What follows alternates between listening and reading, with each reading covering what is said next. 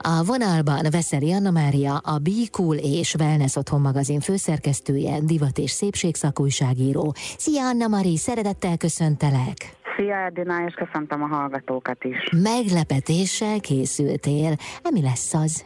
Igen, hát nagy örömmel szeretném bejelenteni, hogy megvan a 2022-es év divat színe, amit mindig egy ilyen panton skálán szoktak meghatározni, és ez pedig a lila, oh. ami nekem az egyik kedvenc színem.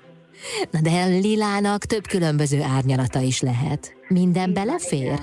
Hát veszélyes szín egyébként, mert nehéz hozzá más árnyalatokat társítani, uh-huh. de pont ezért, mert rengeteg árnyalata van, tehát van ugye az orgonalila, püspöklila, padlizsánlila, mindenféle, tehát hogy arra kell figyelni, hogy milyen árnyalatot választunk. Uh-huh. Nekem már is lett egy ötletem, ugye idén a piros és a zöld a divat szín, hát ha ezt társítjuk a jövő évi lilával, akkor bizonyára nagyon szépek leszünk.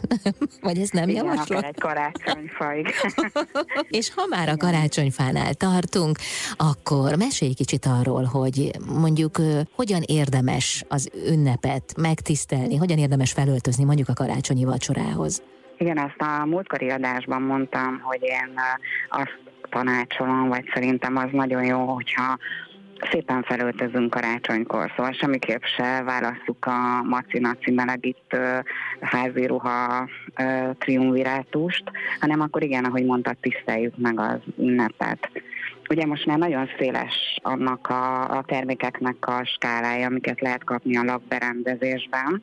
Tehát én azt gondolom, hogyha van egy színpárosításunk, amit kitaláltunk az ünnepkörhöz, ami most már nem mindig a piros és a zöld, hiszen gyönyörű rózsaszínfákat is lehet látni, karácsonyfákat, szóval, hogy bármilyen színpárosítást kitalálhatunk. Tehát, hogyha igazán stílusosak szeretnénk lenni, akkor szerintem nagyon klassz, hogyha a lakberendezés rendezéshez hozzáöltözünk, vagy akár a karácsonyfa díszekhez, és egy színpárosítást, egy stílust viszünk végig a dekorációban és a saját öltözékünkön is. Mit értesz az alatt, hogy a lakberendezéshez öltözünk? A csillárhoz, vagy a szekrényhez? Nem, az ünnepi díszítésre gondoltam, tehát, hogy mindenkinek azért megvan általában, hogy milyen színű díszekkel ékesíti a fenyőfáját. Uh-huh. Ez általában azért két szín szokott lenni. Ugye vannak pirosak, van, ahol kék a kiegészítő, van, ahol az előbb említett rózsaszín, és akkor vagy ezüstöt szoktunk hozzátenni, vagy pedig aranyat. Uh-huh. És ugyanezt a terítésnél is megmutatjuk, illetve a lakásunknak az egyéb részeit, hogyha szépen feldíszítettük, akkor ahhoz társítsuk az öltözékünket. Uh-huh. Tehát, hogy az egész ünnepi látvány az harmóniát sugározzon. Pontosan, igen, igen. De hogyha ez valakinek így elsőre túl nehéz feladatnak uh, hangzik, akkor viszont visszatérnék az alapdarabhoz, a feketéhez. Uh-huh. Tehát az mindig elegáns, és azt gondolom, hogy egy fekete ruha, vagy egy nadrág kosztüm, vagy akár csak egy fekete nadrág és egy csillogó felsővel társítva, az ugyanolyan ünnepi tud lenni, és akkor így kikerültük a színkavalkád által adott nehézségeket. De közben még az is árnyalhatja a képet, hogy otthon töltjük az ünnepet, vagy pedig ellátogatunk valahová. Így van.